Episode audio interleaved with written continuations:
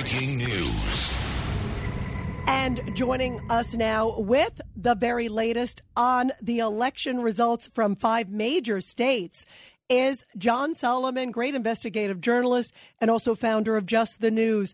John, thank you very much. First off, um, before you give the results, um, just you know, reaction, of course, of this terrible shooting in Texas. Yeah, listen, we keep seeing this. We, we've seen it from Sandy Hook. We saw it at Virginia Tech. I've covered all of these shootings for many years. Uh, Columbine. Uh, the repeat fashion that this keeps happening shows that Washington keeps failing the American people. This debate that we're started again tonight sounds like the same old debate we've had after each one of these uh, shootings, and nothing changes. Nothing is has been done to disrupt this pattern of mass shootings inside schools. We there's so much we're going to learn. We shouldn't make assumptions tonight about the shooter or anything yet, but we do know one thing: these shootings keep occurring. And one of the most striking things that sticks in my mind. It was 15 years ago this year that we had the uh, Virginia Tech shooting, and there was a very thoughtful bipartisan reaction to that horrible massacre. And they, they, there was a report written by public officials of all the things that could be done that were not controversial. They didn't get into gun control. They got into other things, addressing mental illness and other things. The vast majority of those recommendations have never been implemented. So when people want to point the finger, they ought to point it at themselves here in Washington. There are lots of opportunities to make a difference to try to stop this scourge. Uh, and instead, we we hunker down in the same old talking points. Uh, uh, that's certainly what Joe Biden did tonight, and that doesn't move the ball forward. Yep. And, uh, and I, I think that's the thing. We're going to keep seeing these until somebody steps to the plate and does something disruptive in the policy realm. Yeah, absolutely. And speaking of Washington, um, some big primary results coming in. You've been on top of this all. Uh, who may be going to Washington? Again, it's just the primary, but who is at least still in the race? Go ahead, give us the updates because it was Georgia, Texas, uh, Arkansas, Alabama, uh, Minnesota, of course, the biggies in Georgia and Texas. Yeah, absolutely. So uh, the big one of the night, of course, was the Georgia governor's race. President Trump, former President Trump, uh, weighed heavily in trying to get Senator Perdue to unseat the incumbent Governor Brian Kemp. This is a long-running feud between the former president and the Georgia governor over election integrity.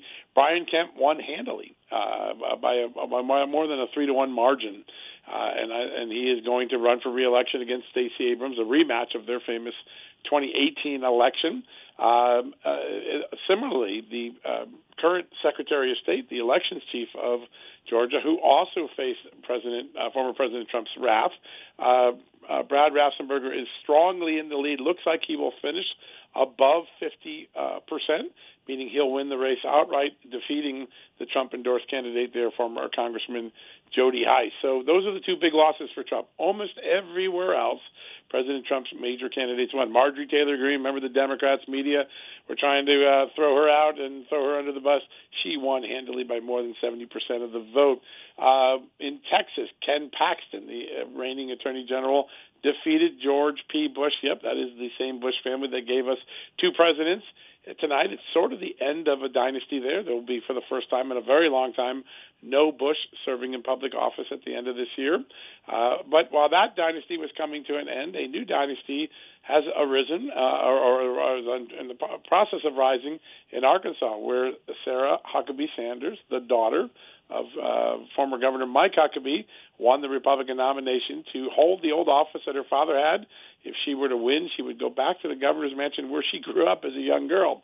And so a new dynasty may be forming in Arkansas as one sunsets in Texas. Uh, those are some of the most interesting races. We're keeping a close eye on that Raffensperger's race. It's about 85% of the vote is in. If it holds, Raffensperger will win unright, outright and not need to go. The other big Georgia race, which was a big win for President Trump because President Trump got behind him, uh, the former great NFL football star Herschel Walker won the Republican nomination to run for U.S. Senate. He's going to challenge Senator Warnock in, in one of the most closely watched races in the in the fall. Uh, Republicans need to win that one to retake the Senate, and uh, Herschel Walker is their man. So overall, Trump candidates fared very well, uh, except for the top two uh, that he was focusing on in Georgia, or two of the three that he was top, uh, focusing in Georgia, where Kemp and Raffensperger look like they're on their way to victory. Right, and those two were tough ones because they were both far yeah. ahead in the early polls. Uh, John Solomon, thank you so much for joining us tonight with the big breaking news on the results of the primaries in those key states. Thank you very, very much. We really appreciate it. Glad to do it. This is Greg Kelly for Priority Gold. What does it mean to be America's precious metals dealer? It means that you're in touch with the hearts and minds of those who love this country, value our freedom, and want to protect the future. Priority Gold is that precious metals dealer. They've helped thousands of Americans back their retirement with solid gold and silver. Call Priority Gold at 888-506-6439. Receive free shipping, free storage, a free investment guide, and one of the best purchase experiences in the industry. Call now or go to prioritygold.com.